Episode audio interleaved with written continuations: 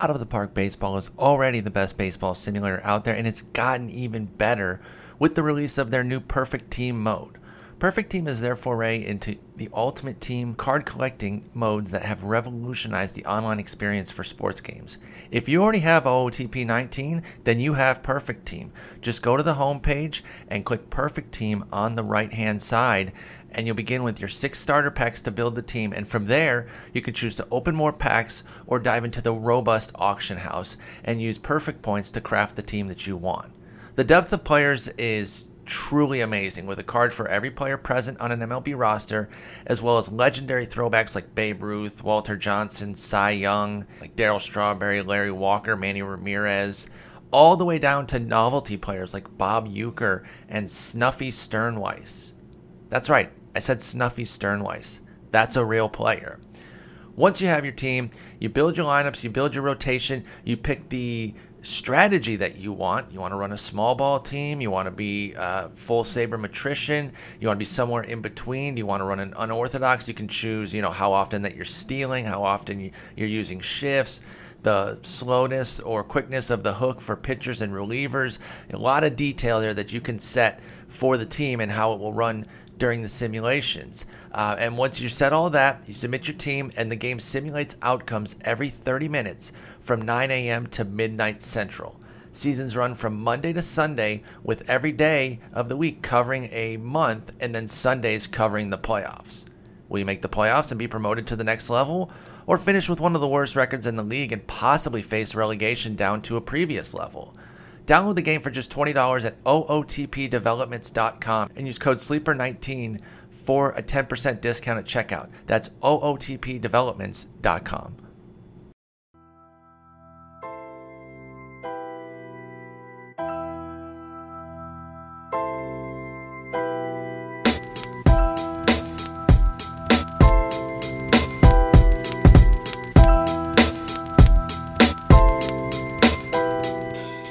Hello and welcome to episode 636 of The Sleeper and the Bus. It is Wednesday, January 30th. I'm your host, Paul Sporer, and I'm flying solo today, and I'm talking about catchers. I did not get a chance to be on the Justin and Jason episode from Sunday where they previewed the position, so I figured I'd go ahead and give my own little deep dive on it and and be able to give my thoughts on on how the position works out. I think it is an interesting position. It's it's definitely bad. Uh, it's remarkably thin and so it's there's going to be a lot of interesting approaches to it. So uh, yeah, let's just go ahead and dive right into it. Talk first about strategy. Now, most of the leagues I play in are two catcher leagues, um, but I'll start with one catcher real quick. So if it's one catcher, and let's just say, you know, obviously the 10, 12, 15, that really varies. If it's 10, I'm really waiting. Um, just going by ADP, the 10th catcher off the board right now is Francisco Mejia. And the guy right before him is Danny Jansen, and Buster Posey's eight. Posey or Jansen, I'm completely fine with. You know, I'm I'm not going to go too crazy on catcher in a 10 team one catcher league. Start to get into 12 and 15. I don't I don't necessarily want to be the last one.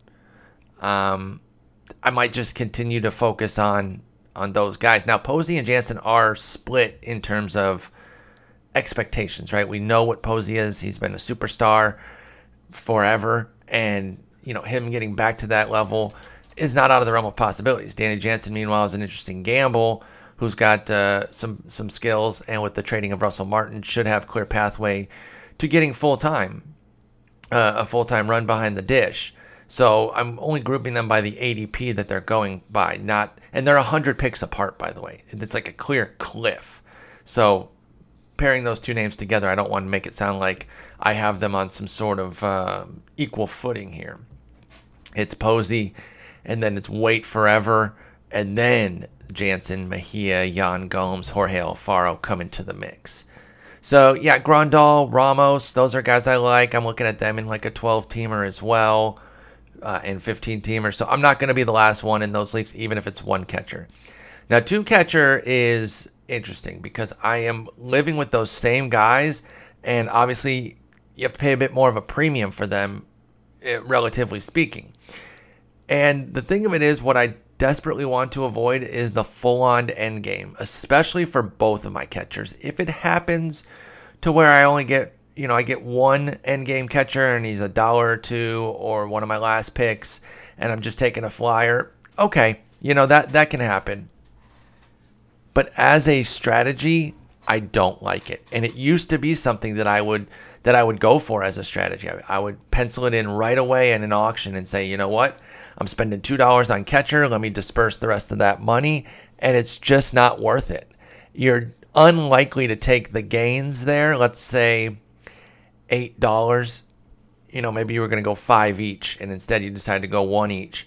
And that extra $8 is unlikely to, to make up the value that uh, that you're going to lose with those two garbage catchers. And I've talked about this before, but in the front of the baseball forecaster, there's a lot of great writing and, and different articles and uh, things that you should be interested in. And one of the best ones in recent years that I found was profiling the end game and talking about the $1 picks.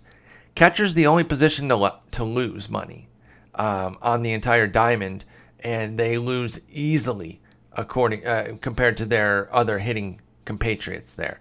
Pitching, uh, particularly relief pitching, is only an average value of plus 35 cents, uh, but $2 for starters. They're minus a dollar 68 catchers are in the end game. The average loss is minus 777. Again, easily the worst among hitters, and only uh, as far as average loss, only second worst to the minus 1010, $10.10 from relievers. So they're a remarkably bad investment. And so you're just hemorrhaging money there. And I know that concept sometimes like, well, what do you mean? They're not taking money out of, you know, off of my team or whatever. I'm, I'm saving that money. I'm spending it elsewhere. We're talking about the composite value. And no, your fantasy league isn't judged at the end of the year by who gained the most value. Um, that's not that's not how it works. Who garnered the most dollar value? But it's the translation of it, right? And and they're bleeding you with basically two empty spots, you're not getting those those runs and RBIs to stick around.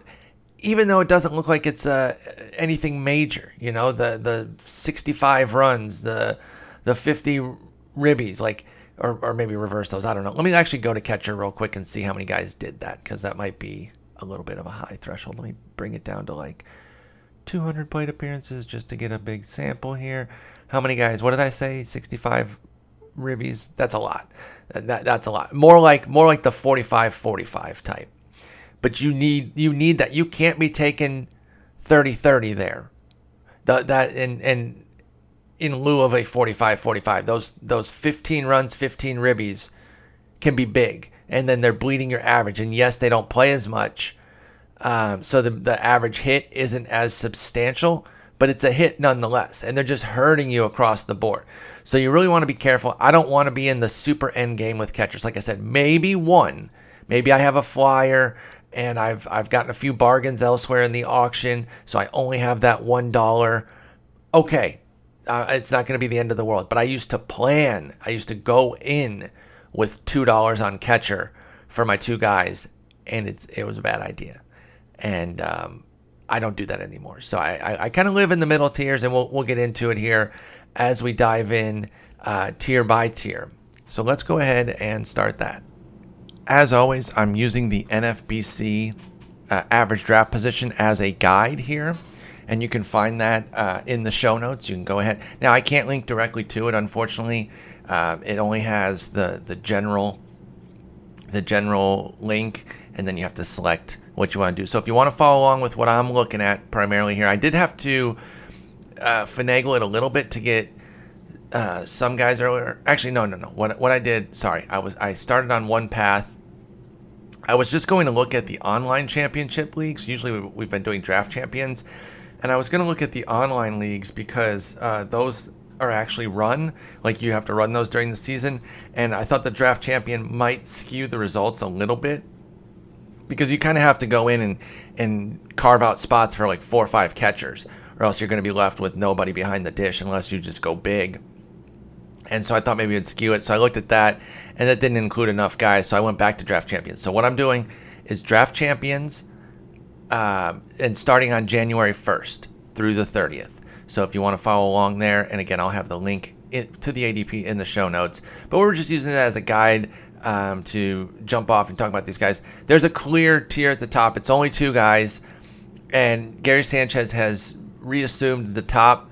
I think Realmuto went first in my first few drafts of the fall back in uh, back in November there, and now it's Sanchez pretty easily.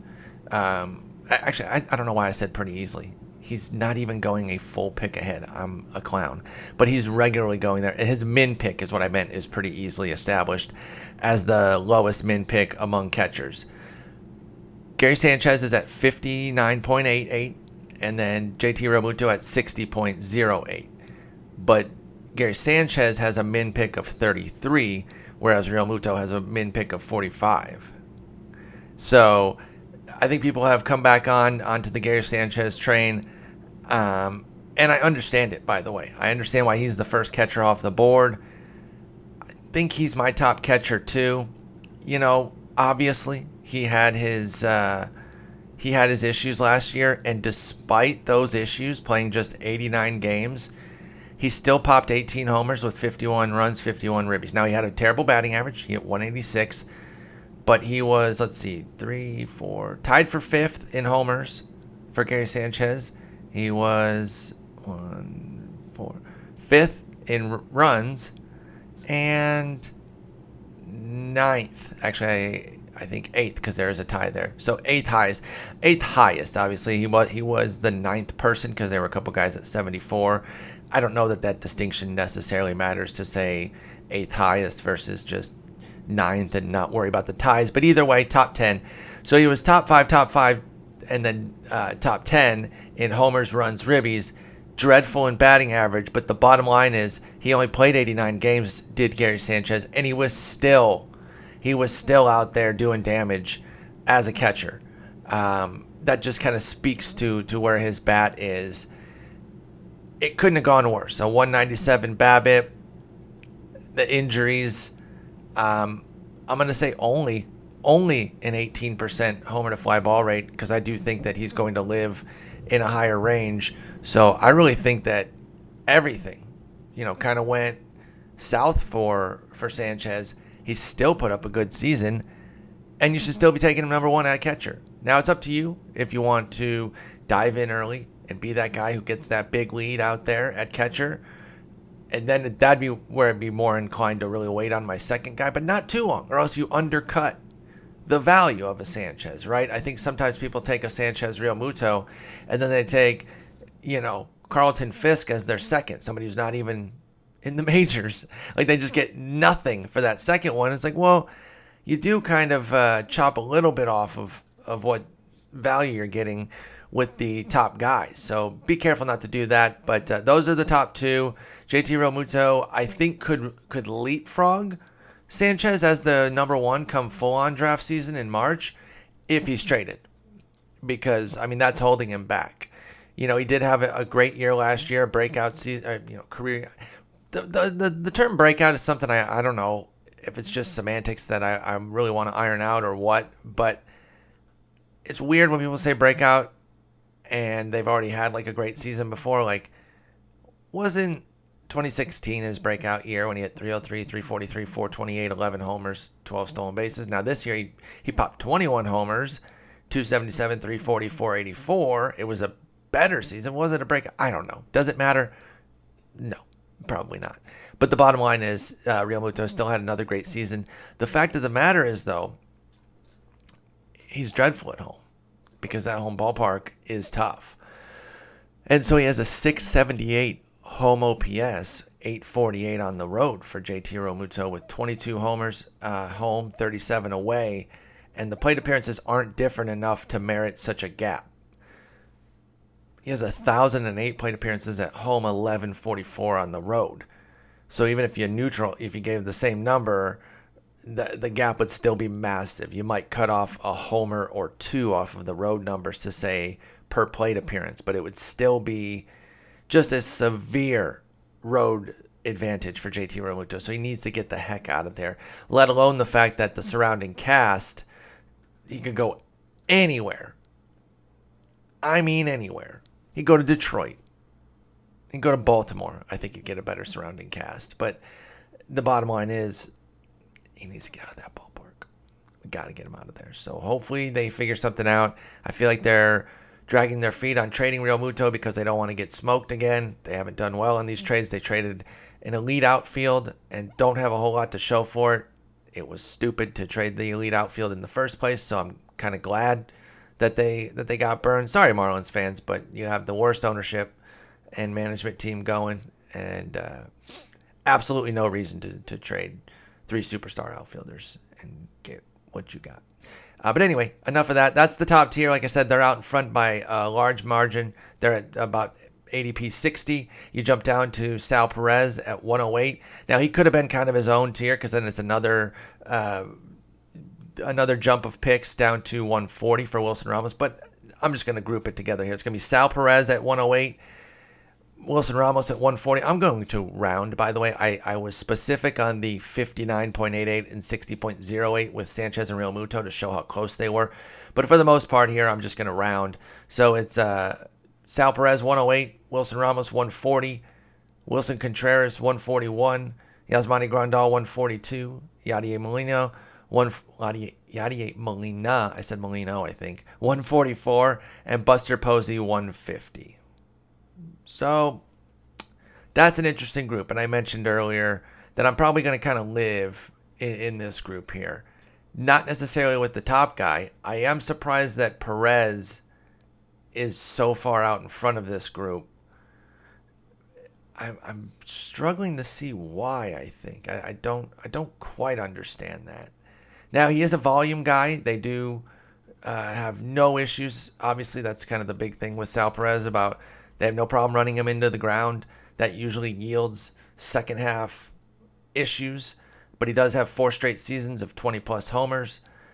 Uh, three of those four are 70 plus ribbies, including 88 or 80, excuse me, 80 on the button each of the last two years.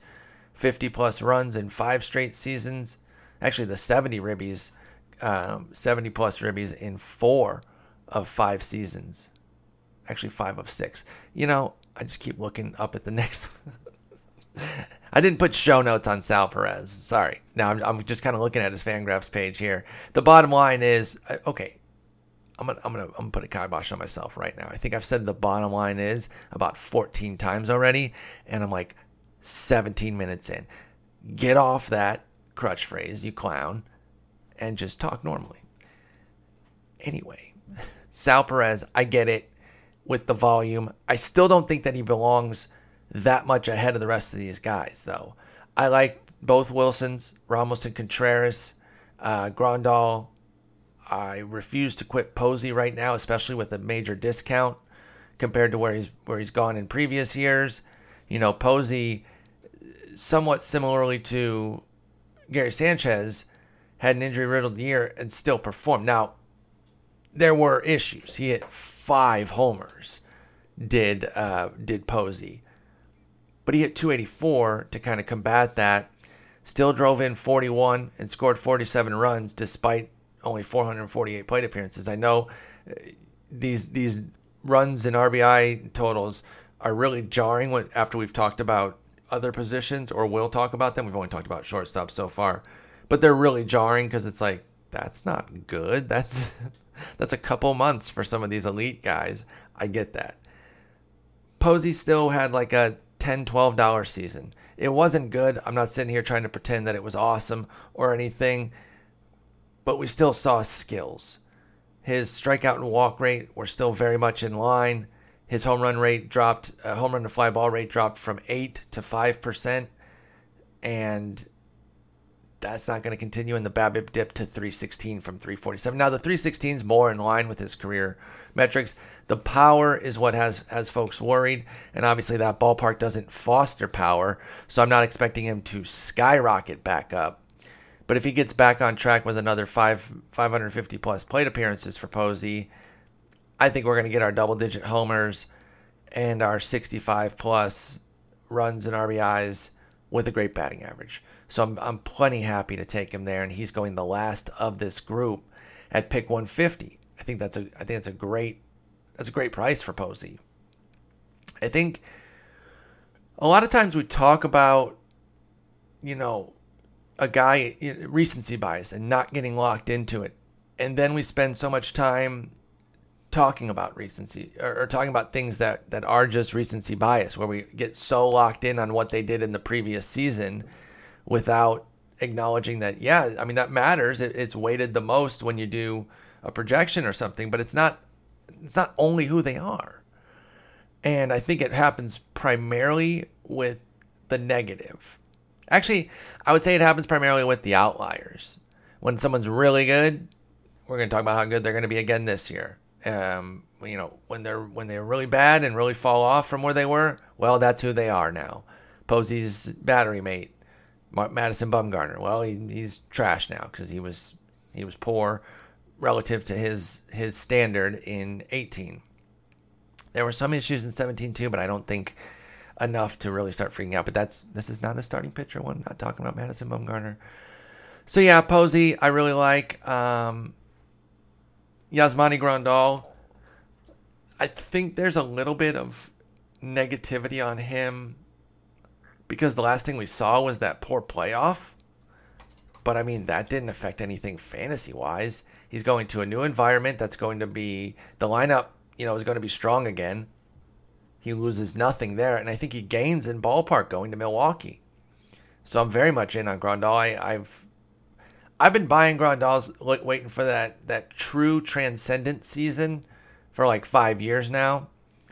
Um, since since the little 15 homer surge in 14, I've I've bought him in 15, 16, 17, and 18, and you know 27 homers and 72 ribbies back in 16 with 89 uh, sorry that was his hits not runs. It was 49 runs.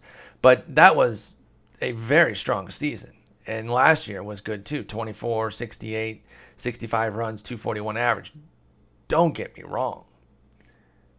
I don't i, I think there's something where i'm dreaming i'm wish casting uh, you know like a 375 obp i focus more on his obp than average because i do think the average is going to be something that's always going to lag. Of course, to get 375 on the OBP, he'd have to boost the average to say 265, 270, which would be amazing.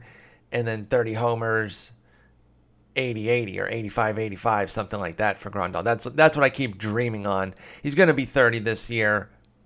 It's just unlikely to happen. But hey, they acquired somebody else in the offseason last year who became an MVP and maybe Realmuto, or excuse me, maybe uh, maybe Grandal is ready to surge on the heels of joining their club. I mean, heck, they got two guys who came over and had arguably their best seasons. Actually, I don't know that Cain's was. I think 2015 would be Cain's best season. So, anyway, but yeah, I like Grandal. Um, I'm still going to continue to take him. Wilson Contreras is an interesting one to me because I don't see any buzz for him and he was very popular last year. And now all of a sudden it seems like a lot of folks are running away. And this we talk about this phenomenon a lot too. When you know guys are the best thing since sliced bread, they have a disappointment, and now they're persona non grata. Yeah, it was a struggle. You know, he went from 276 to 249 with the batting average, 21 to 10 with the homers. And this was with more playing time, by the way. So the volume numbers coming down was particularly alarming. He dropped 20 ribbies. Um, he had 115 more plate appearances. So that that was kind of the bummer with Wilson Contreras was that 116, excuse me. But he actually had more volume and yet dropped all of his counting categories except for runs, but that stayed stagnant at 50 and, and his triple slash fell across the board, including 109 points off his slug, which was the key driver behind his underwhelming season. Even with that underwhelming season, though, he was a 100 WRC plus, 10 homers, 4 steals, 50 runs, 54 ribbies. Like, it didn't kill your season. And he's going to be 27. Uh, he was great in his first, you know, 700 and 14 no 711 excuse me i think that is. 711 plate appearances as a big leaguer with 33 homers 7 steals. Uh, eyeballing the average i would say it's probably like a 279 he was great. 88 uh, 83 runs 109 ribbies. So don't forget him. Now his price has not tanked.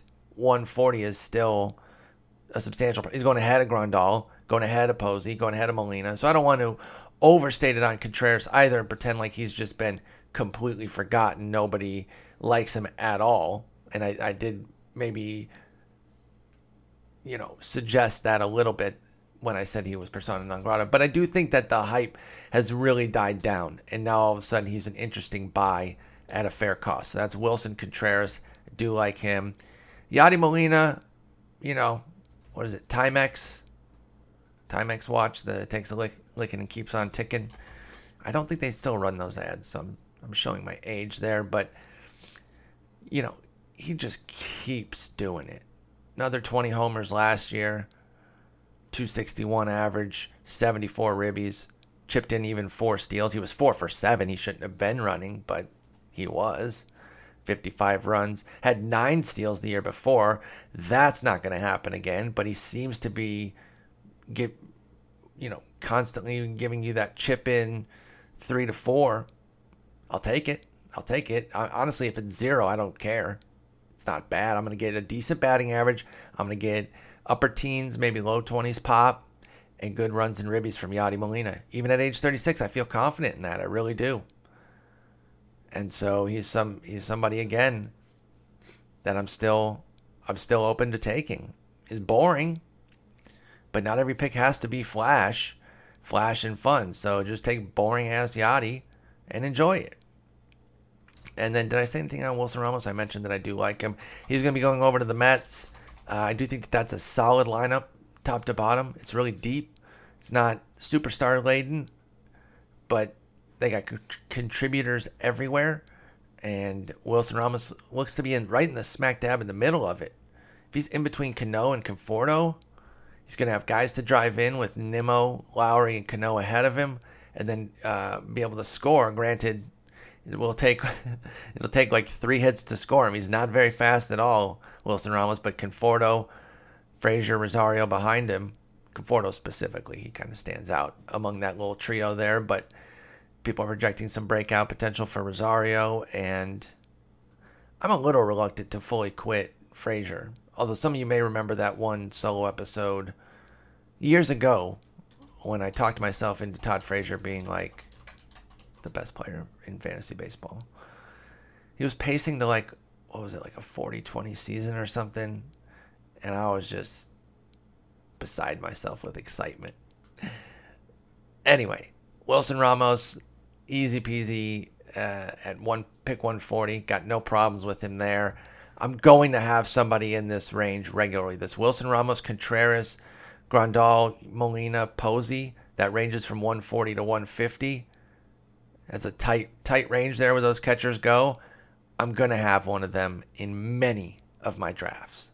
All right, let's jump down now. Like I said, 100 picks we go to Danny Jansen at 249. Francisco Mejia at 250, Yan Gomes at 257. Um, Jorge Alfaro actually rounds to 257 as well. Mike Zunino 258, Welington Castillo at 266. Um, let's see here.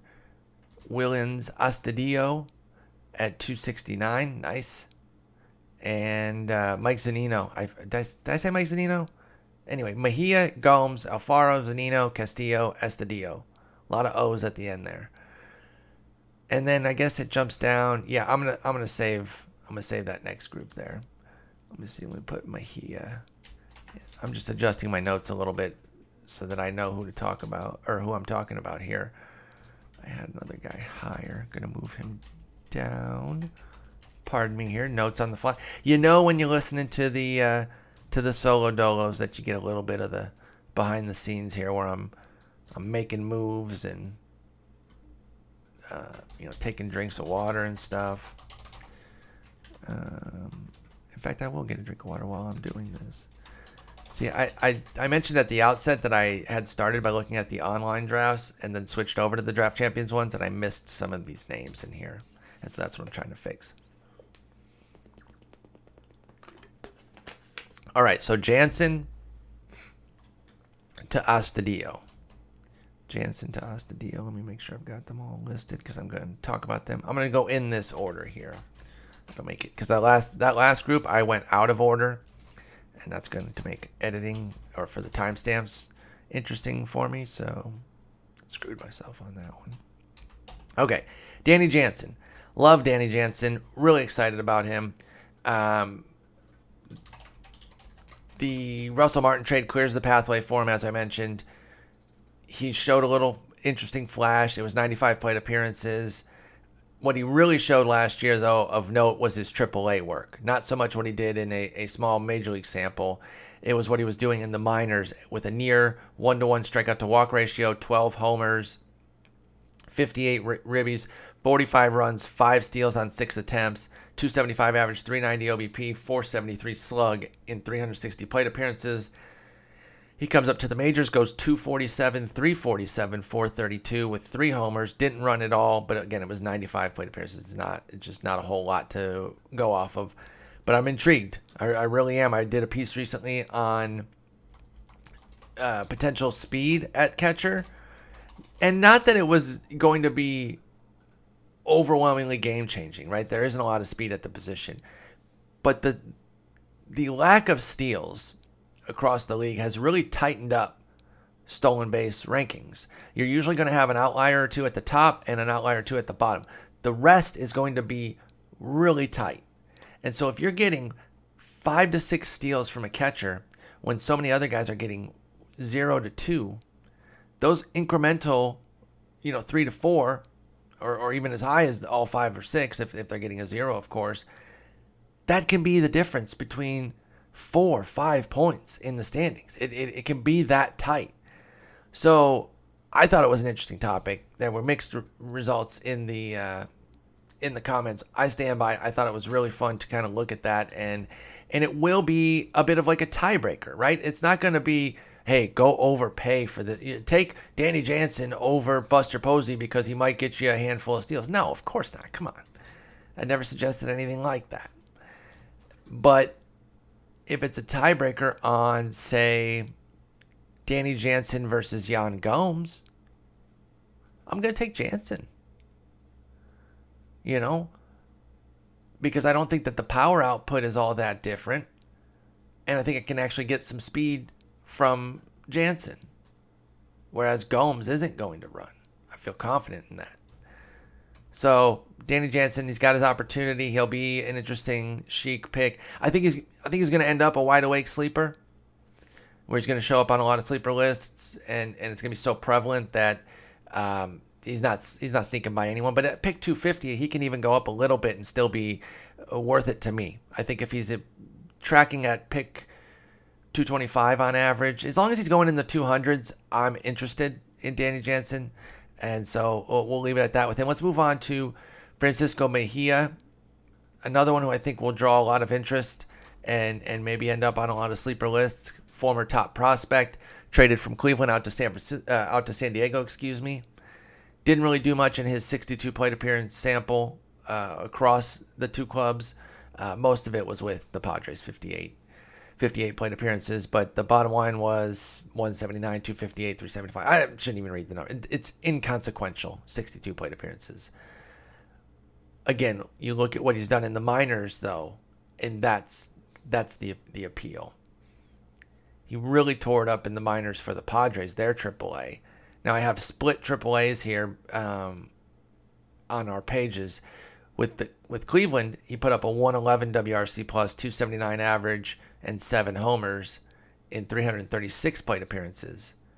In 204 fewer plate appearances, so 132, he matched that seven homer output, put up a 142 WRC plus and a 328 average.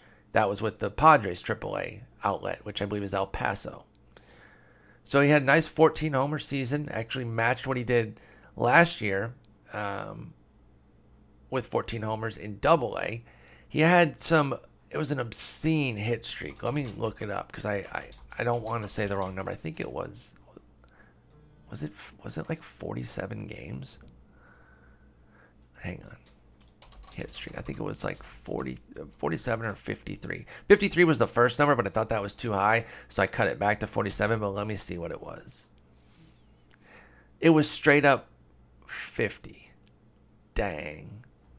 Should have stuck with it. Although 53 was too high, so I was wrong there. Um, but yeah, you know, had a 50, 50 game hit streak, which is very cool. It does speak to his contact and hit tool even though I mean a streak is is inherently something that's that's fluky. It's not you know overwhelmingly skills based, but he does have a hit tool that is going to drive his success in the majors. For Francisco Mejia, doesn't take a lot of walks, but doesn't strike out a lot. Has really been in the teens throughout his minor league career. That's why the 31%, even in the small sample in the majors last year, was a little bit jarring because that's just not that's just not his game. But hey, majors are a hell of a lot tougher. So we'll see how Mejia adjusts. If he kind of lives in that 17, 18% range with his strikeout rate, he should be able to track a 265 average right off the top, and then we'll kind of see where the power's at in the major league level.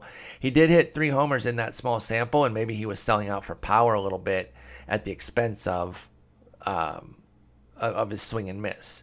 So Mejia now it is a little interesting out in San Diego whether or not Mejia is going to get full run because Mr. Austin Hedges is still a thing.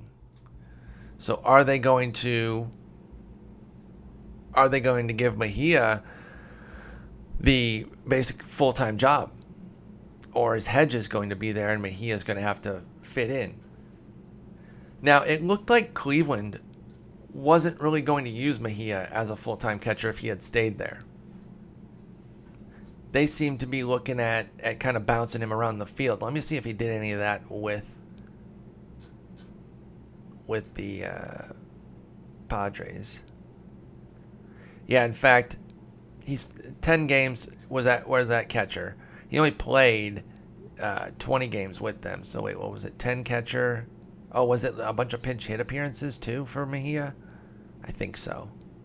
So I think half of his appearances last year were pinch hit. They didn't put him anywhere else, though. He did have one DH game for each team, Cleveland and San Diego. Obviously, an interleague game for San Diego. But we didn't see any of the outfield stuff that we had seen, I believe, in the minors. Uh, let me see what his games in the minors. 29 games in the outfield, 11 at third base, and 430 behind the dish for Mejia. So obvious like he's nowhere near Austin Hedges behind the dish. Most guys aren't. That's not necessarily a, a ding on Mejia in comparison to Hedges, but he's just not catching defense is not his main thing, but the outfield is also cluttered out there in San Diego. So playing time might be a bit of an issue. And as I'm thinking about it now, it does make this this 10th catcher off the board at pick 250 a little a little aggressive. Like, where's the playing time coming from? I think they like Hedges back there. I think Hedges might actually be kind of the sneak tip pick because he's going much later. I'll tell you that right now. Now, his batting average is dreadful, but he's really added some pop. And he's had a little sneak speed the last two years with seven SBs and eight tries for Hedges. And I got him in the next grouping. So that's wild. All right, let's move on to Yan Gomes. He's going to go out. Speaking of Cleveland, they, I thought when they traded Mejia, that was like, okay, Yan Gomes is going to be our guy. We're going to go ahead and re-sign him. You know, he's going to be age 31, but put him on a three-year deal or something like that. And I kind of thought we'd see something to that effect. No, we did not. Oh wait, no, they already had him. Oh wow, that was a trade. That wasn't a signing. I'm a doof. Pardon me. I am a doof. I thought uh, I thought that was a signing.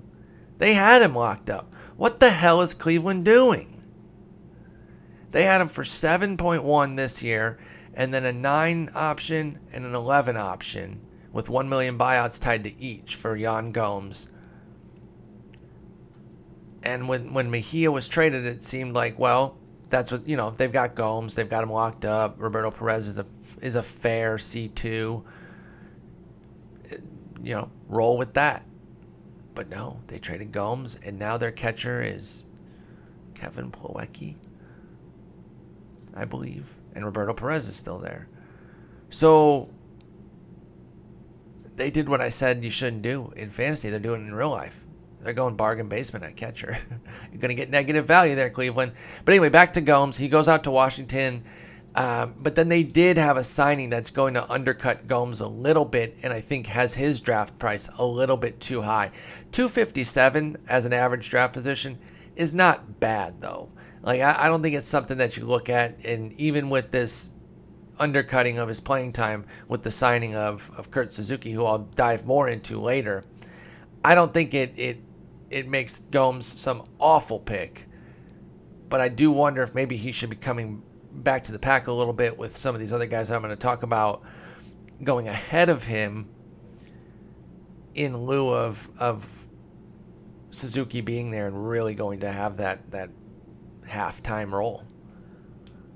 Although at the same time, I also wonder how a pick, uh, a min pick of 183, really drives up Gomes's average. His max pick's 306 though, so he's probably been living pri- predominantly in like the 240 to 300 range. And then that uh, you may, maybe his average pick would have been in the 260s or something, and then that that 183 might have driven it up an extra, you know, eight to 10 picks on it on the average or something. I don't know, but uh, he's all right. You put him in, you get you get your pop. He got his batting average back on track last year after several years being off. 231 in 95 games, 167 in a dreadful 74 games back in 2016, and then 232 last uh, in 17 for Gomes, and then 220 266 this past season with 16 bombs. He was an all-star. He was good. I think he'll be solid for Washington, but they're really going to lean into their duo as they should because Suzuki's very good. Like I said, I will get more to Suzuki in a moment. Next up is Jorge Alfaro, and this is another guy in this tier that I do really like. And I also included him, like Jansen, on that speed profile piece based on his uh, sprint speed. Jorge Alfaro is definitely faster than you would expect from a catcher, and I think that can help him in multiple avenues. Of course, he can he can nab a few bags if they let him. You know, Gabe Kapler I don't think ran all that much with the club, but he still got three stolen bases in his 377 plate appearances. But I think it can it can also help him outrun a little bit of his swing and miss issues because he struck out 37% of the time last year. But thanks to his ability to hit the ball hard and a 406 BABIP, that was no doubt influenced by 11 infield hits. Jorge Alfaro uh, hit 262. So, you know, he needs to clean up the game a bit. That that kind of swing and miss is devastating, uh, potentially devastating for a batting average. I mean, you're, you, you're talking, you can be hitting 220, 210, and I wouldn't be surprised with that kind of swing and miss. But, like I said, that speed curbs it a little bit. The, that was the fourth most uh, infield hits among catchers, and the three stolen bases that I mentioned. Just get the strikeout rate under 30, and let's go from there because he doesn't walk either. Can can we just can we just work on that? Because there's pop, there's some speed, there can even be some batting average there. Alfaro, he was an Uber prospect. Well, Uber it goes too far. Uber prospect for me, that's like a top 10, top 20 guy with regularity. I think he peaked in like the top 30, top 40. But he but he was a true prospect. He was on lists for a good while. I still remember. I think most people, if they're really familiar with Jorge Alfaro from back in the day, it's probably because of Jason Parks on the Up and In podcast, really uh, hyping up the legend. And so I'm still I'm still in here, age 26. Think he's really starting to kind of come into his own a bit, and I will be drafting Jorge Alfaro on multiple teams without a doubt. Moving on now to Beef Castillo. I don't know. I'm a little torn on him. I, I've seen him as an interesting catching option in past years. For some reason, this year I'm just not as enamored of, of old beef, and I think it's because despite catcher not being, it's not good, but in spite of that, I, I think I just have several other options that I'm more interested in over Castillo. Does he have a team yet? Is he or is he still lingering out there? Let me see. Castillo. Is he still on the White Sox? Am I just dumb?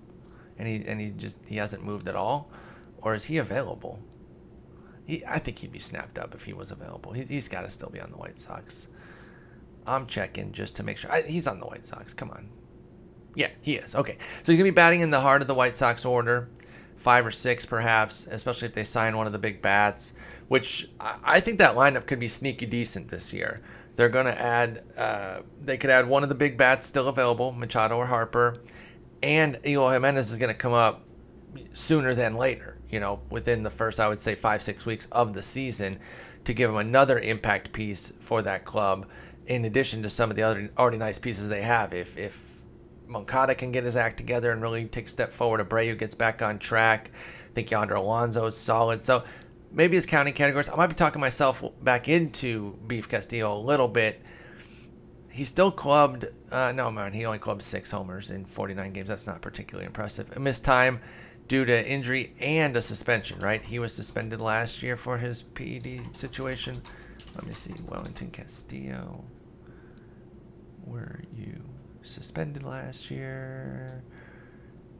Correct. It was last year, last May. He was suspended and had shoulder issues, though.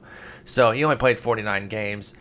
You'd think that would depress his price maybe a little bit more. I mean, he's at 266. It's not like he's going high, but okay. I'm not. I'm not as out as I thought. As I do a little bit of a closer examination, we're coming off of 19, 14, and 20 homer seasons the three years previous, with the 20 coming in just 96 games with the Orioles. He's still in a home run friendly environment. If he stays healthy, he should have a pretty clear path to that playing time there. I don't think James McCann is really going to do much. James McCann might rob some of his versus lefty time, though. That is a little bit annoying because I do think Castillo does his best work against lefties, and that's the only thing McCann does well. Yeah, he's got a uh, an 846 OPS against lefties compared to 708 against righties. So that might hurt Castillo just a little bit, but nothing that I'm going to freak out over. He's perfectly priced here and somebody to look at if you need some punch.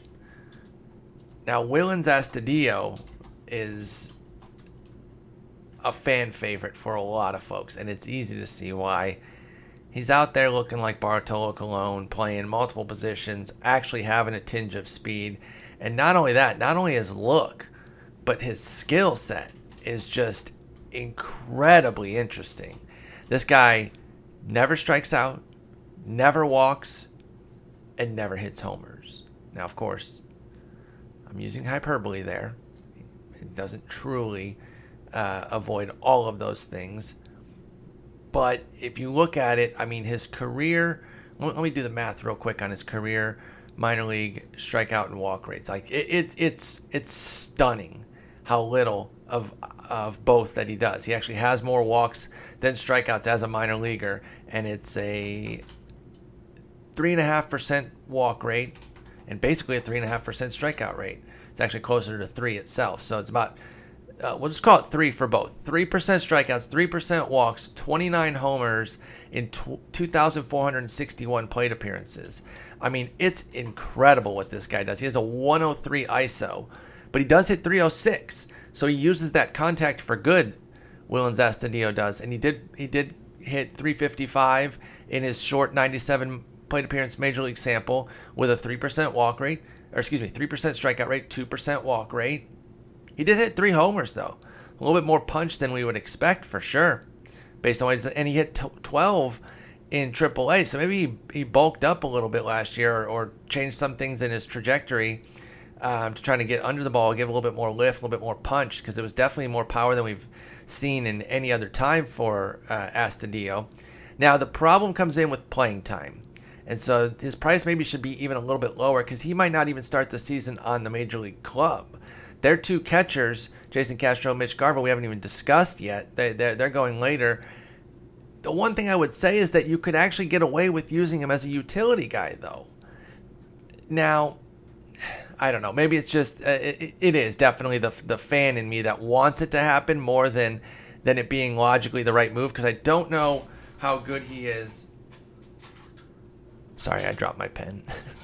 I don't know how good he is defensively at those positions. You know, usually when you can play all those positions, it's because you can't really play any of them unless you're just a pure glove guy. But he bounced around. Um, in his minor league career, he's played literally everywhere except shortstop. And then in the majors last year, in his short time, he played catcher, third, second, and outfield. And he even pitched. I mean, he's, he's the ultimate fan favorite, Willians Astudillo. Um, so, you know, maybe they could finagle it. But Ehire Adrianza certainly has to have a better glove, and he's kind of the utility guy there. And then Tyler Austin is more of the, the bench bat with Mitch Garver on the bench as well. But they only have three bench guys right now. I wonder if maybe chop a reliever and go with four bench guys, um, and then at least be at yeah. Are they at 12, 13 pitcher hitter split or hitter pitcher split? That's terrible. That's just too much, man. I don't. Uh, that just annoys me. I, I, play a lot of out of the park, the game I advertise at the open of the show, and I'm usually 14 and 11. I'm I'm getting innings out of my relievers. You know, go out there, not throw every day, because that wouldn't work in real life. But we're leaving innings on the table with a lot of these relievers. Give them longer stints when they go out and pitch. But anyway, that's that's a, a side sidetrack there. If they have another bench spot, then they can at least get 13-12 on their hitter pitcher split. It could be Astudillo's. If he breaks camp, all of a sudden he becomes someone you really want to go out and get as a, as a really fun C2 because getting batting average at catcher is hard enough, particularly getting it late at pick 269. So that could be really nice for Astudillo. I'm going to be taking him in leagues, but got to be leagues with a reserve and where I can really like draft and holds where you are trying to get four or five catchers to plan for the entire season. I'll still take Astudillo. I'll be a little bit more cautious in like a 15 team NFBC um, main event or RotoWire Online Championship because I'm not going to hold Astudillo. And so if he's not going to break camp, you got to go. All right, next up is Mike Zunino. And I've made my feelings known of Mike Zunino repeatedly throughout the history of this podcast.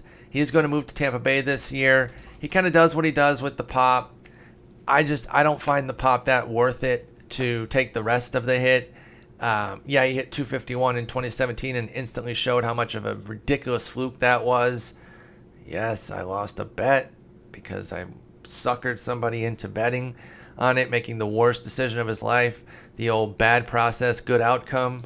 Dusty stole money from me by somehow getting a 255 average, 251 average out of that slug with a 37% strikeout rate. Absolutely disgusting. And then back down to 201 last year where he belongs. And so, you know, he hit 20 homers, and people just focus on that. Say, I got 20 homers from catcher. He was a two, three dollar catcher. The batting average completely undercuts the power. He basically needs to hit more like 25 to 30 homers to really deliver a positive value of of note or make his value because he usually goes for five plus dollars in auctions. Does Zunino? So it's not for me. I just I don't want the hit, and so I'm not going to be taking Mike Zunino. Let's jump into the next group now, and I will read those names. Let me do my little timestamp here. I'm timestamping them as I'm talking about them, although I didn't start until Alfaro, so I'm still going to have to tag the first group of guys. So I, I, botched that. I don't know why I wasn't just doing it from the jump. But uh, let's see here. This group starts at pick 283, and it includes Isaiah, Kiner Falefa, Tucker Barnhart, at 284. Austin Hedges at 290. I gotta put Austin Hedges on the list here. Sorry, they got a little bit out of order here, and I'm trying to fix it on the fly. Francisco Cervelli at 292. And then Robinson Chirinos. Where's Robinson Chirinos' pick? He's at 293. Jonathan Lucroy at 321. John Hicks interesting. Uh, he was kind of a little bit of a standout last year in deeper leagues. 325. And then, should I cut it there? Yeah, I kind of wanted to. Cut. I'm actually going to skip the next guy by ADP because he's in my next group, which is timeshares and long shots. Um, but also include Omar Narvaez and Elias Diaz at 333 and 347 respectively.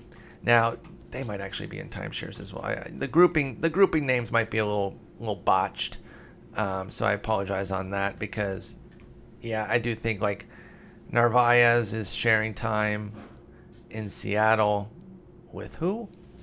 Who's their primary guy now that Zeno's gone? Is there is Narvaez their starter? He is. Okay, so he's not in the timeshare. Okay, but then Diaz is with Cervelli. So I could have put them in the timeshare one. The, the don't get hung up on the on the uh, namings of these of these tiers here. That's not it's not the big deal. We're talking about the players. That's that's what you really want to focus on here. So let's start with Isaiah Kiner Falefa.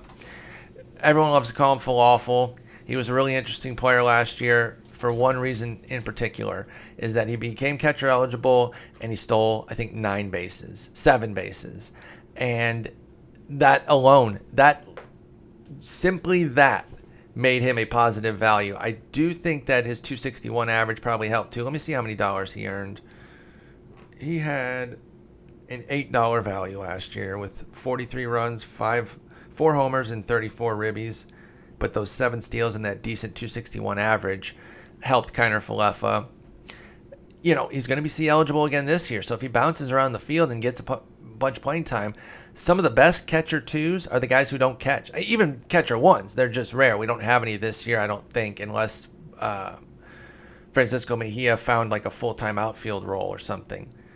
I don't think any of the catchers that we have this year are non catching catchers. Actually, it looks like, according to Roster Resource, Kiner Falefa is penciled in as the starting catcher. Um, because they have Jeff Mathis, who is not a starter. He still he still offers a boatload of defensive value the small playing time that he gets for Mathis, but he's not a full time starter. But yeah, you, you get what you get from Falefa. He's interesting. You can get some speed from him. Weirdly, and I, I think it was my mistake because he didn't show up on sprint speed leaderboards, and that's what I was really, really using for that piece. I didn't include him in the looking for speed in all the wrong places piece for catchers, um, even though he did the seven stolen bases last year. Of course, it was seven for 12. So are they going to keep letting him run? I mean, he swiped 17 in uh, Double A back in 27, uh, in 2017, I should say. 74% success rate was pretty good too. So we'll see. But Falefa should still get you like the five, six stolen bases. So I definitely should have included him in that piece, and I apologize there. Um, the batting average seems legit too. So decent batting average, some speed, and then just the volume of hopefully playing regularly, whether it's behind the dish or bouncing around the infield, uh, makes Kiner Falefa an interesting guy. I kind of like him here. Next up is Tucker Barnhart. I liked Tucker Barnhart a lot last year. He was my C2 in so many leagues. And part of it was he was coming off of the uh, gold glove. And so you knew the playing time was going to be all but guaranteed. And you know, pretty much it was. I mean, he played 522 plate appearances, 138 games for the Reds. He got the playing time. It's just that his numbers fell back. Uh, he dropped all three of his triple slash numbers from two to 248, 328, 330, 372. Excuse me. 372 slug. Jeez, that was 403 the year before. It's not like it was that great, and he was career below 400 and still is. So 2017 is looking like the outlier, but I thought maybe we could see some improvement in Barnhart's bat. He did add a few homers, but he did have 100 more plate appearances too. So he went from 7 to 10 there, and he was a little bit of a sneaky speed option, contributing four stolen bases in 17. I was hoping for another 3 to 5, maybe even 6 uh, if he got, you know, if it was commensurate with the playing time that he was going to get. But he went 0 for 4. So he tried a little bit, but it didn't work. He did get 50 runs, 46 ribbies. So all in all, he was still fine. Tucker Barnhart was and I think he'll continue to be fine this year in Cincinnati. I think that lineup uh, is actually pretty decent. It was last year too, right? So I'm not really saying anything special there. It's going, uh, I should say, continue to be decent. And I'm still intrigued by him. He doesn't cost anything of, of merit. You know, pick 284 for your C2 is not bad. And uh, I'm willing to play that. Curt, Casali's behind him, really more of a uh, bat at, at catcher. So Barnhart's the defensive stalwart there. He will likely be batting eighth. Not a great spot. I can't see a lot of potential to move up, but you just kind of take it and you get that volume. If I can get back up to the 270 area with the batting average and get the 522 plate appearances or 460 at bats, I guess at bats are what matter for batting average, but get that high volume again, even if it's more of like a 260, 265 and 10 homers, three to five steals, I'll take it all day from Tucker Barnhart. So I think he's pretty solid. I'll be uh, interested in him as a C2. Next up is Austin Hedges, who I mentioned briefly when talking about Mejia, and he's going to be the starter. Again, he's got the defensive reputation and, and skills. I, I, reputation makes it sound like he doesn't uphold it. He's got the defense. That's on lock and his powers really started to unlock the last two years with 18 and 14 homers respectively. And he throws in a little sneaky speed, four and three stolen bases each of the last two years. Again, these are these are small numbers. I freely admit that on the speed, but you're getting him over the guys with the zeros. And if Hedges kind of forces his way into saying he gets the 522 plate appearances, now you are talking five, six, maybe seven stolen bases. And those incremental three to four can really be the difference between three, four, maybe even five points in your standings because of how tight steals are. I used the mixed LABR in, in one of the comments on that piece. You can go look for it. Um, just go under if you if you can't find it easily, just go under JT Realmuto's profile. It'll be the first piece most uh, recently written by uh, about him called "Looking for Speed in All the Wrong Places," and you can go scroll down to the comments and I talked about why why I found this valuable because of the tightness of stolen base categories. And I used comparison of LABR mixed last year versus the way it looked in 2014 and the differences in speed and how those small uh, those small extra SBs over your com- competition can really be uh, game changing. Maybe not necessarily on their own, in tandem with getting incremental speed elsewhere too but that was kind of the jump off for that. So go ahead and take take a look at that if you care. But Austin Hedges, he's a little bit Zunino ish though, and I will point that out because I don't want to be a hypocrite and say you know forget Zunino, uh, but then go get Hedges because they're damn near the same really. Bad batting average, power, playing time, defense, and so I would like to see him improve his average. Although 231 is still better than what what Zunino do last year, 202 201. Excuse me. So you're talking about a 30 point difference there still. So I'd still prefer Hedges, particularly coming cheaper. Hedges at 290, Zunino at 260. Give me the two round discount, and I'll take Hedges, the same, the same type of player there. Next up is Francisco Cervelli, and let me timestamp that. And um, you know, batting average is usually what you're getting with Cervelli, and maybe he could be a good pairing. Although he, he's actually given a w- little bit of the average back for some punch the last couple years, particularly last year. He hit 259, which is still good, but he used to be hitting, you know, 300, 301, 295, 269, which was nice.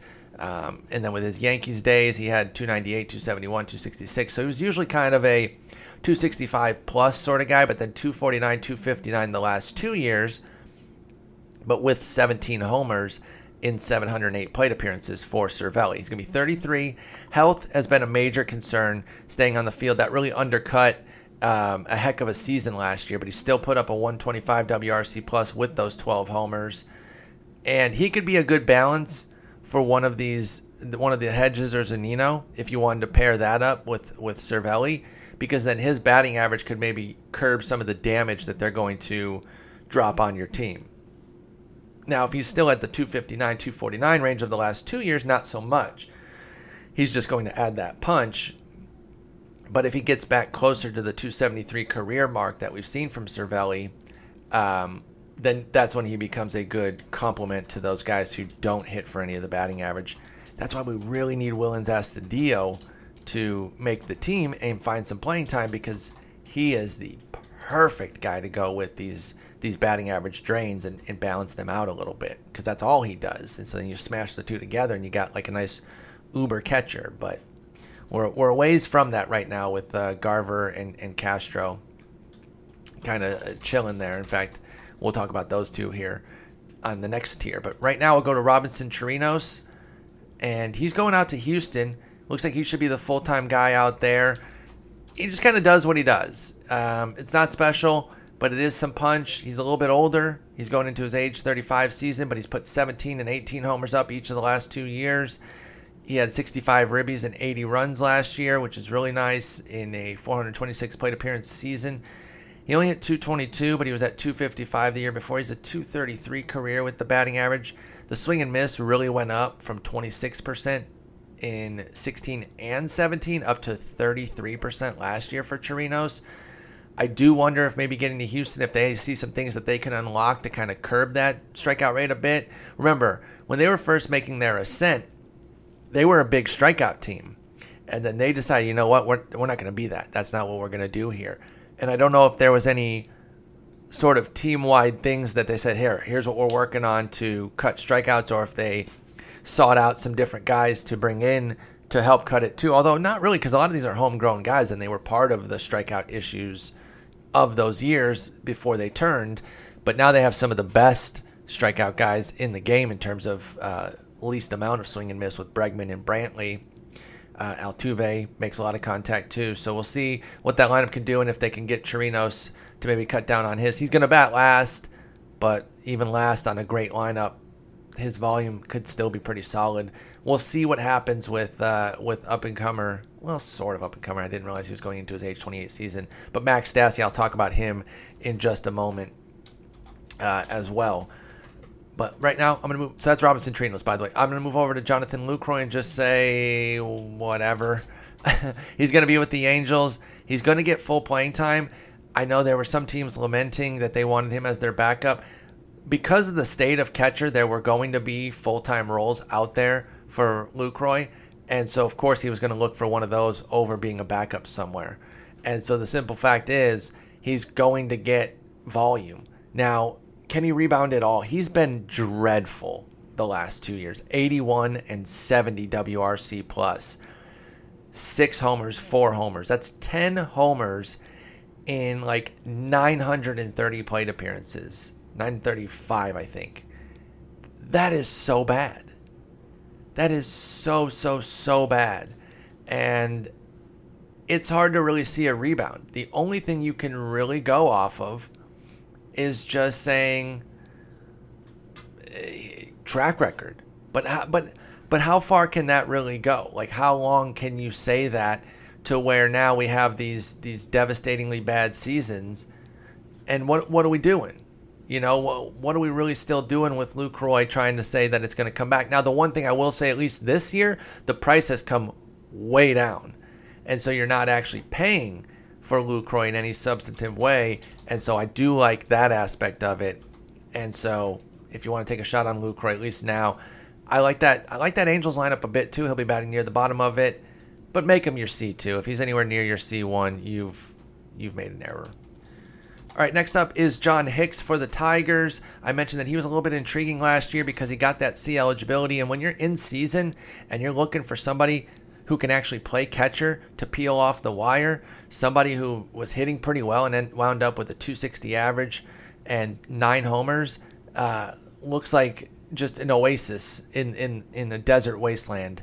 Um, so if you hit if you had one of the catcher injuries or your your Welington Castillo got uh, suspended and you were just like, what the heck am I going to do? Now I don't know exactly when Hicks garnered the C eligibility. In fact, I'm going to go ahead and look that up.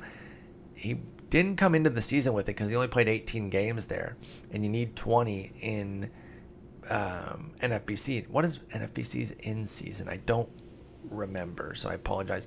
But I did I did mention that he was suspended. He being Welington Castillo was suspended on May 24th, and the first seven games of the season for Hicks were catcher. So if it's a five game eligibility, he got that pretty quick. And so, say you're out there at that point in the season, if you hadn't been already picked up, he was hitting 278, 325, 491 with five of his homers. Hicks looked like a godsend for those Welington Castillo owners where available. Now, you picked him up and he gave you a 250, 304, 350 with just four homers the rest of the way. But, you know, maybe if you jumped on the train earlier, you got some more of the goodness.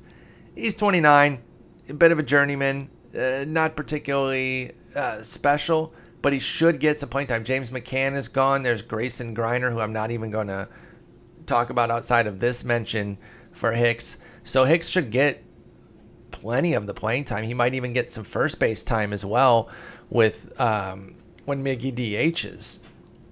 but that depends how much they let Christin Stewart out in the outfield as well. But Hicks could be a non catching catcher, and just that volume alone, even on a bad team, could be worthwhile. So keep an eye on John Hicks as a valuable C2 in your deeper leagues.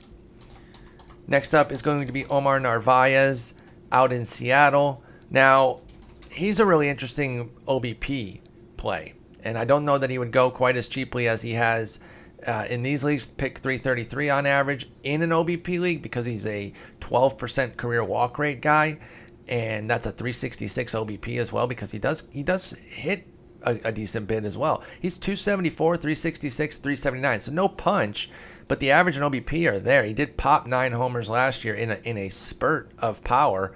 He uh, nearly 3x'd his ISO from 063 to 154.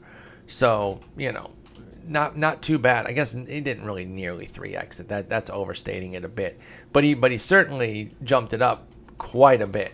Um, two and a half x. Let's let's call it that with the ISO there. But uh, 154 that plays. You know, if I get another, if if we add volume for Narvaez uh, in Seattle, if we add volume, he played 97 games, 322 plate appearances last year. Let's give him another 125 plate appearances. Like David Freitas, is he really doing anything? Narvaez should get the Lions' share, the 65% share of the playing time. Can he pop 12 homers with a decent average OBP? he might be a nice value down here, even if you play an average league. So Narvaez is, is a sneaky C2. And I remember hearing um, some White Sox fans, they would hit me up on Twitter when I would do different things. If I was doing like a positional thing, I think I remember I did some hidden season stuff where I'd go around the diamond and pick somebody at each spot.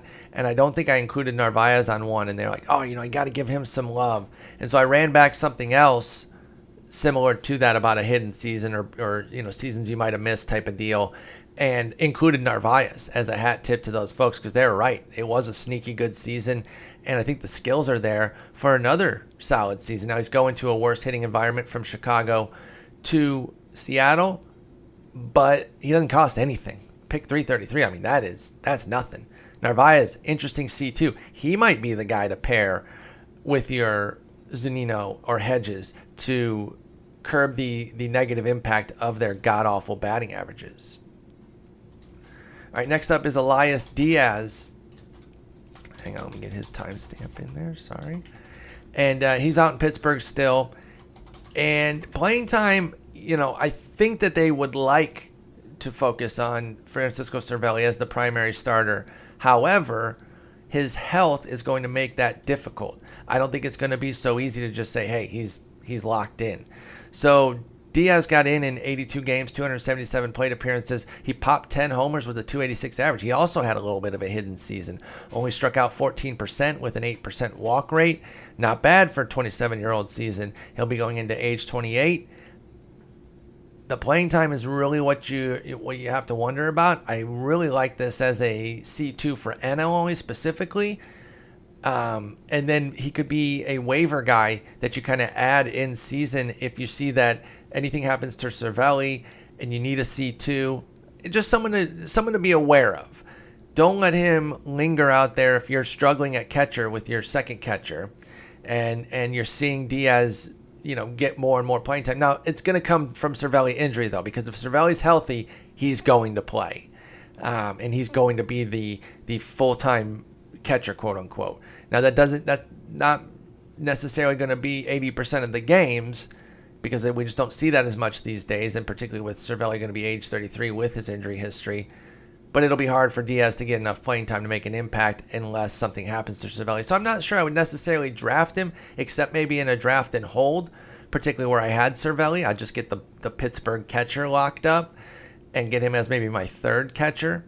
Cervelli, you know, maybe like a Grandal, Cervelli, Diaz, and then some long shot fourth guy. I like to get four in those 50 round draft and holds. So, yeah, that's that's Diaz. A little bit of a, an interesting a uh, uh, what's called Narvaez type, except not as much playing time. So that just makes Narvaez's draft spot that much more interesting because they're going close. It's 345. Uh, excuse me, 347 for Diaz, 333 for Narvaez, and yet Narvaez has a starting role. Pardon me on that, not having my phone muted.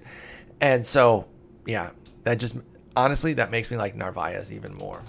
All right, now we move into some timeshares and long shots, and this is ADP related that he is in this grouping down here. Kurt Suzuki at 331 is a steal. But now we're not necessarily going in ADP order, so I'm just going to read these guys off in how I'm going to be talking about them. And it's Max Stassi, Carson Kelly. Then we have, and I'll mention their ADP when I start talking about them, by the way. And then we have the Mitch Garver, Jason Castro timeshare, Austin Barnes, Russell Martin, Tyler Flowers, Brian McCann, Christian Vasquez, Sandy Leon. So let's talk about Suzuki. Yeah, he's in a timeshare, but he's been fantastic as a part-time catcher. How is he going this this cheaply? I don't understand it.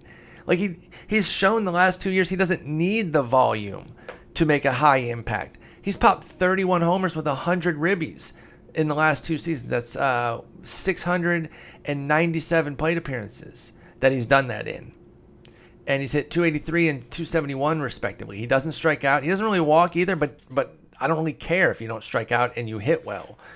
He's been a gem. How is he this cheap? I don't get it. He earned 10 and $9 the last 2 years with part-time playing time as a catcher and he's going that cheap. He's going behind Elias Diaz for some reason. Um, or no, no, no. He's going just ahead of him. Excuse me, excuse me. But he's going behind John Hicks, Jonathan Lucroy, the volume that Jonathan Lucroy is going to get over Suzuki is not enough to make me take Lucroy over Suzuki. No, thank you. Chirinos, same thing. The volume I don't think is enough because they could match in homers and Suzuki's batting average is going to be way better. So no, no, no, no, no. Yeah, this Suzuki I think is is a steal down here at 331. I kind of kind of like him I kind of like him close to Cervelli. Cervelli's at 292. I think I think that's the range I like him. Suzuki's another one of those guys that you could maybe go uh, hedges Suzuki double up, let Suzuki's average help stabilize. He's going to be age 35, but I mean we've seen tangible changes to believe that what he's doing here is is worthwhile. Gomes is the better defender and his hitting rebounded last year, but I don't think he's going to be a 70 it's not going to be a 75 25. It should be like a it honestly should be like a 55 45 at most, favoring Gomes. So, Kurt Suzuki, definitely. All right, Max Stassi is the backup in Houston, and he's going. Let me see where his ADP is. He's going 568. He's not going. He's going in draft and holds only. So folks believe in Chirinos and don't really think Stassi can do much. I understand that. But Chirinos is old. And I don't think he's great behind the dish. So I wonder if there's a cutoff point where his performance could be so poor that they would start to favor Stassi a little bit. They had Martin Maldonado behind Stassi, uh, ahead of Stassi last year. Stassi or Stassi, I don't know. I'm, I'm switching here. I'm, I'm back and forth. And Maldonado, known for defensive capability, still only got um, 404 plate appearances. Actually, he was traded there. Excuse me. I thought I thought he was there all year for some reason. Never mind. Who'd they have to start? Oh, like Gattis and stuff. That's why. But anyway, I'm curious if if Stassi can really beat that 250 plate appearance total that he had last year. He did pop eight homers, but it was with the 226 average. I understand why he's an afterthought. He's probably again draft and hold only, or somebody that you kind of keep in your mind um, in case an injury pops up or that playing time opens up in Houston. Next up, is Carson Kelly, who I do like better than Stassi Stassi um, because he's going to have playing time. He should he should be out there in full force out in Arizona now. I was informed by my prospect friends that his defense did come back to the pack a bit last year. I remembered him being uh, elite arm, quality field, and his his defensive ability behind the dish did come back to earth a bit in the minors last year, and so that profile has been has come down. Now he still has those skills, so we'll see if it's just a, a fluctuation or something where his skills have fully degraded.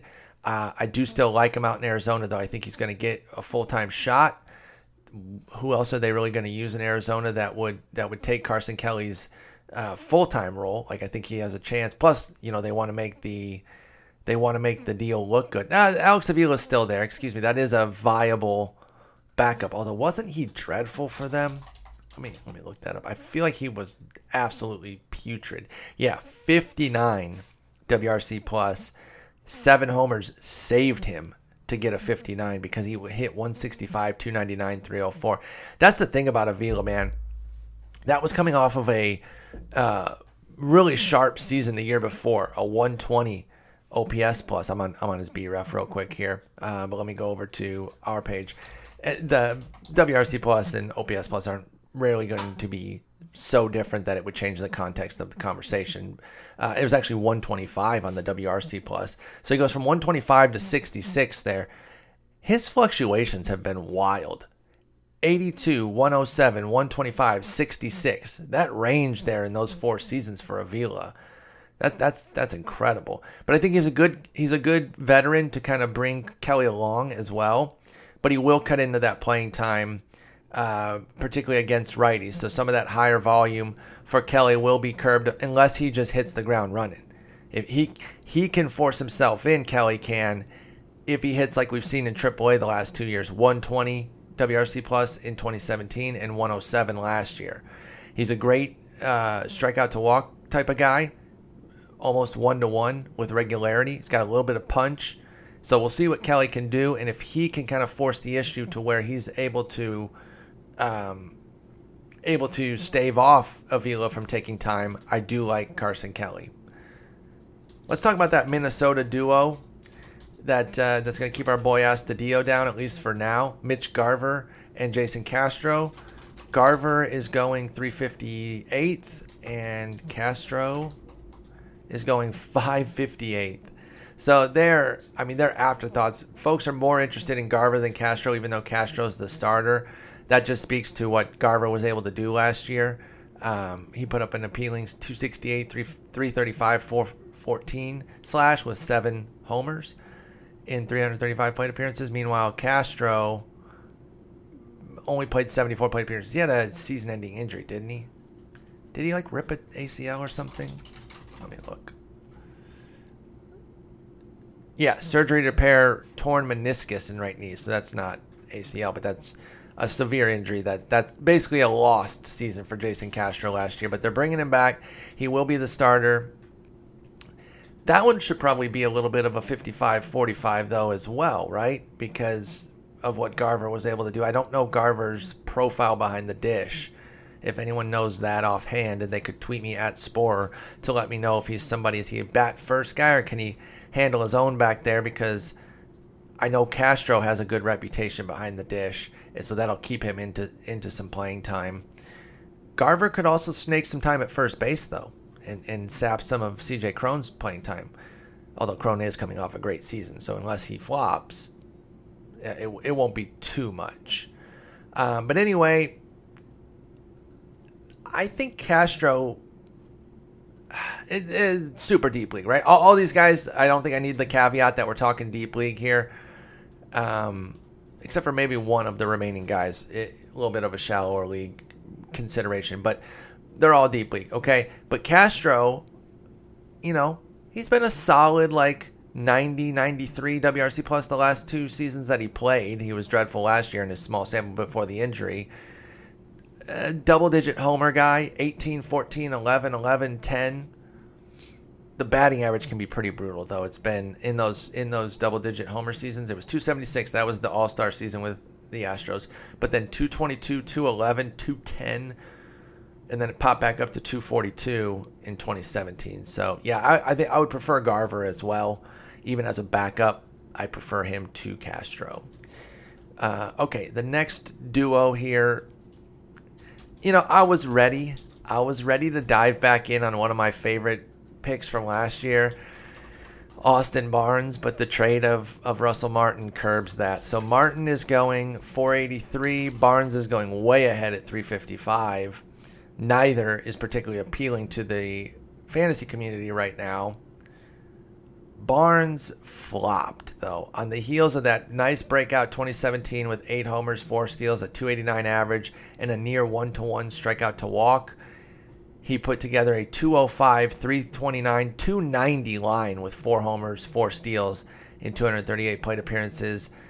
Despite the swinging strike rate not really jumping up that much, it went from 5 to 6%. His strikeout rate went from 16 to 28%. He still took his walks. The BABIP cratered to 287. I think even with the Russell Martin trade, I still do like Austin Barnes as a C2.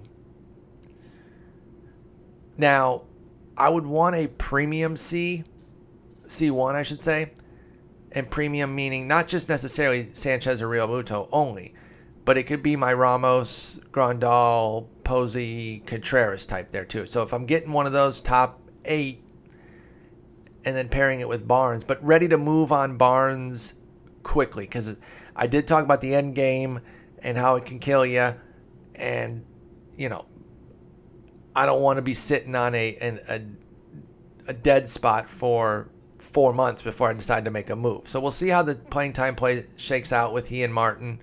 Martin's going to be the starter, I believe. Let me see what roster resource thinks.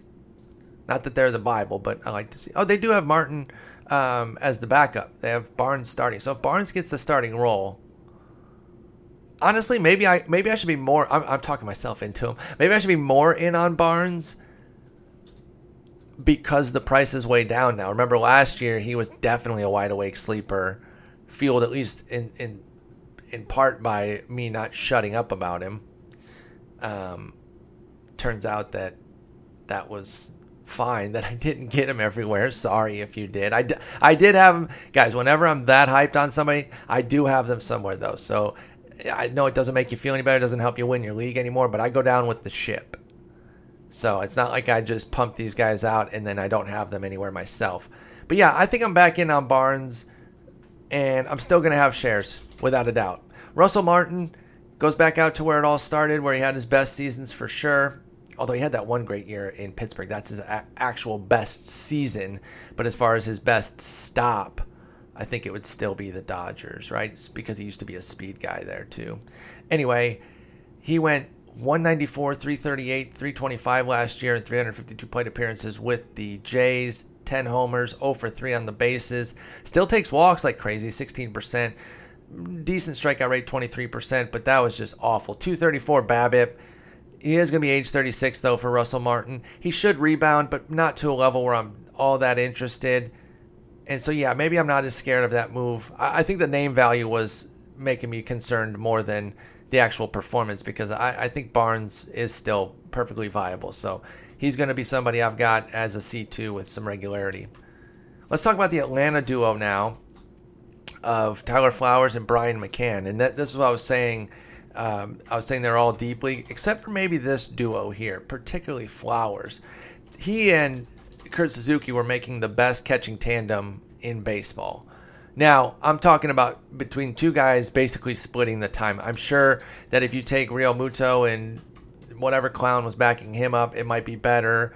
Or, you know, Gary Sanchez prior to last year and Austin Romine, they might have been, you know, if you're taking the star catcher with the scrub backup, it might have added up to something better. But as far as two guys sharing time, Flowers and Suzuki were incredible. And they might have even been the number one, even if you do allow those stars with their crummy backup to be included.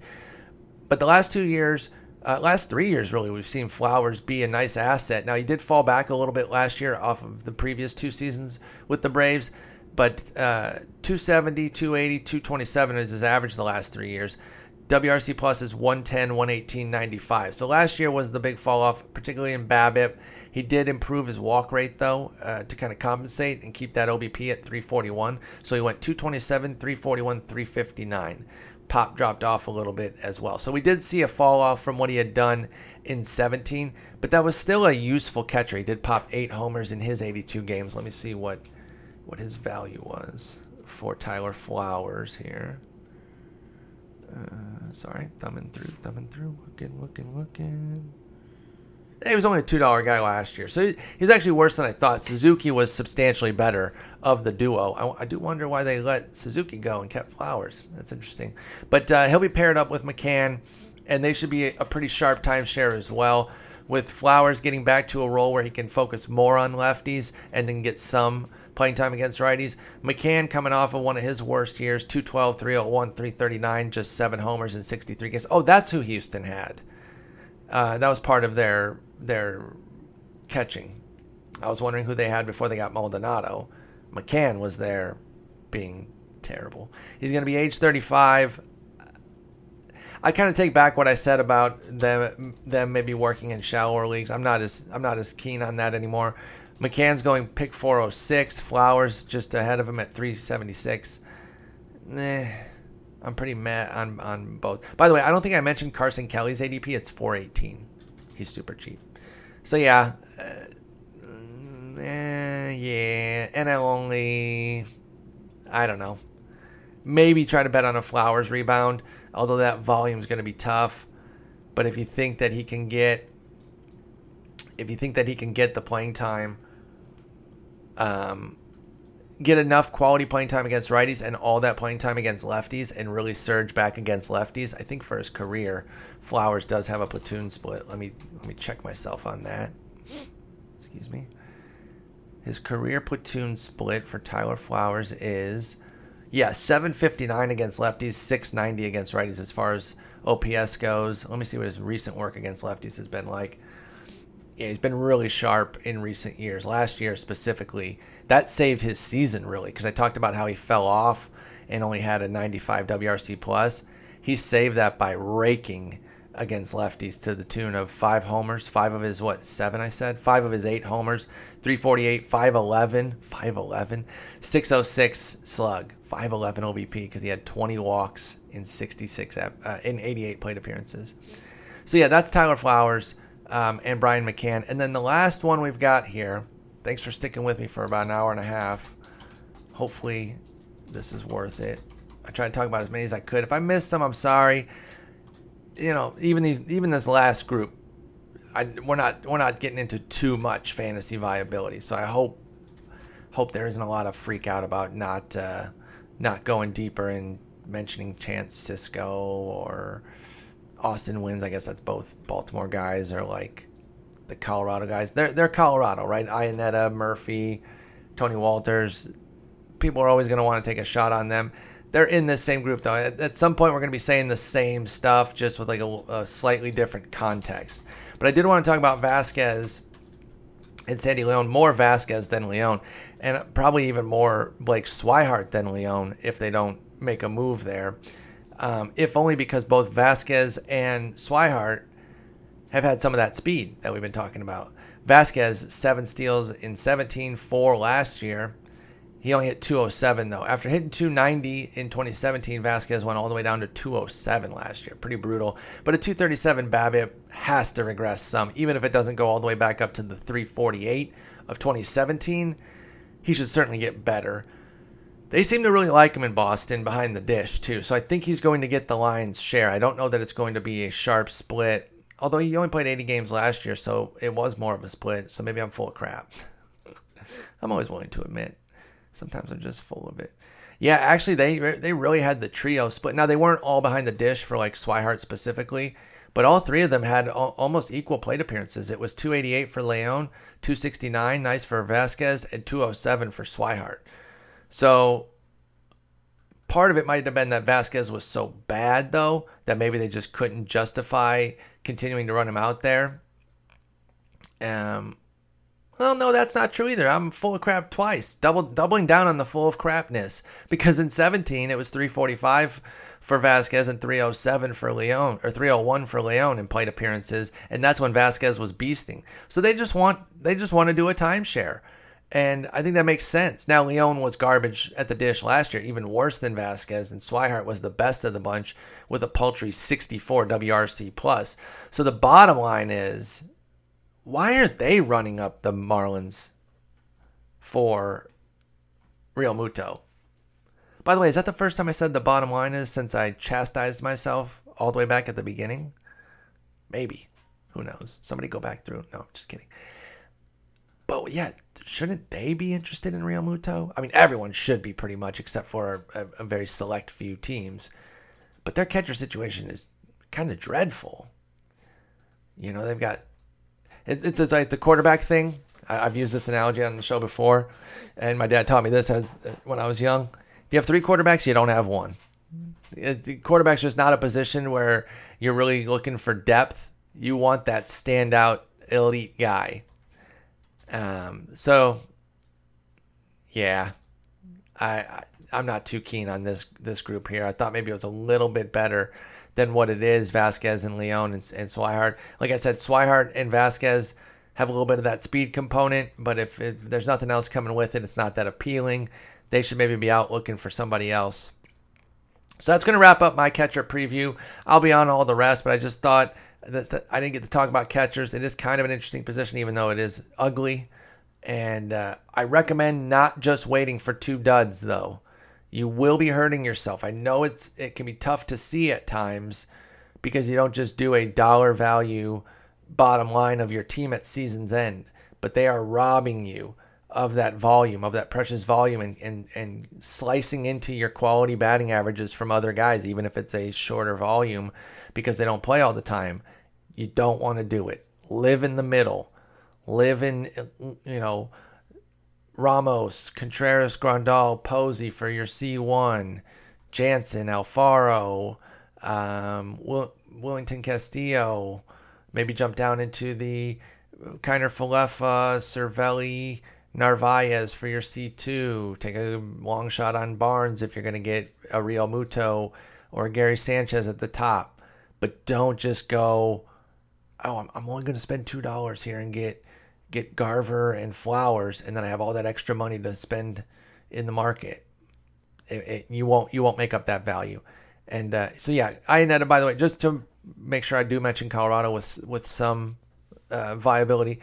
Looks like Chris Iannetta is going to be starting, but Tom Murphy is going to be there lingering. We have not seen Tom Murphy really. I mean, you know, thought he was a fake catcher. He just didn't think he was a real player when I drafted him a couple years ago. We are still only 210 plate appearances into his career, though. He's going into his age 28 season, but he, he spread that out over four seasons. He's never really gotten a look. And Iannetta, we've done this song and dance before in, in Colorado. He's had some good seasons many, many moons ago. And, and last year, he was an 85 WRC plus with just 11 homers. So he's going to be 36. Murphy might be the late spec uh, if you really want to try anything. Oh, I did want to mention one other thing hang on, I had this this tab pulled up. I'm going to go ahead and do it. Hang on one second. Let me timestamp that. And then um, prospects. I will just do a, a prospects on their own here, just real quick. Catching prospects are the worst prospects for fantasy. They're just not that good uh, because they rarely come up and, and do anything instantly. But I will mention a few of note. I'll just kind of look at the the I mean Mejia still qualifies as a prospect, but some of the guys, so does Jansen. Some of the guys who could be up in relatively short order, uh, Keibert Ruiz out in L.A. and Will Smith. They're they've got two guys there that are working their way up, but with Barnes and Martin there, they're a little bit blocked off. But we'll see if they get a chance to come up, maybe do something. Uh, Sean Murphy is somebody who could come up in Oakland. Who's Oakland got? Did I even mention an Oakland guy? Who the heck are they starting? Let me pull up their page. Oh, Josh Phegley, Gross. So maybe Murphy comes up and actually gets some volume. He's an interesting catching prospect. Um, not much of a hitter that I've seen. Had a decent season at Double A. Uh, let's see here. Yeah, you know he's age 25, so we'll see. We'll see what he's able to do. Sean Murphy might be the most intriguing one. Joey Bart's too far away. He's the number one catching prospect in baseball, but too far away. Miguel Amaya uh, for the Whites, or for, excuse me, for the Cubs, he's a few years off, so he doesn't matter really right now. Zack Collins could be interesting for the White Sox. He's somebody who is close-ish, um, and certainly could get a look this year. And it's not like they have any greatness blocking that off. There was one other one, and I can't think of his name. Hang on one second. He was in the Arizona Fall League, and I want to see. Oh, but never mind. It's for KC. It's and he's behind uh, Sal Perez. And so when you're behind Sal Perez, he actually debuted this year. I'm to get his name, though. It's a difficult name to pronounce, but I'm to go get it. But when you're behind Sal Perez and you're a catching prospect, that's just, that's a no. Meibrys, Meibrys Viloria. M E I B R Y S V I L O R I A. And he did come up and get 29 plate appearances as a 21 year old. And then he was in the Arizona Fall League. But like I said, he's behind Sal Perez. So did I really need to mention the catching prospects? No, I didn't. But I opened the tab intending to do so. So I figured I would go ahead and make that tab opening worth it. But don't draft catching prospects. Even in Dynasty League, don't do it. I think it's a waste of time. Maybe like a Joey Bart in, in a Dynasty League because he is kind of the, the number one guy who folks have a lot of uh, interest in, but even he is not that interesting to me. Ruiz is probably my favorite catching prospect if I'm in a Dynasty League. Keibert Ruiz. K E I B E R T Ruiz for the Dodgers they should. I mean, it would cut up my Barnes pick again, but maybe they should be looking to move one of Ruiz or Will Smith in a Realmuto deal. But if they have two young guys coming up, maybe they're saying we don't need Real Realmuto, so that, that kind of works too.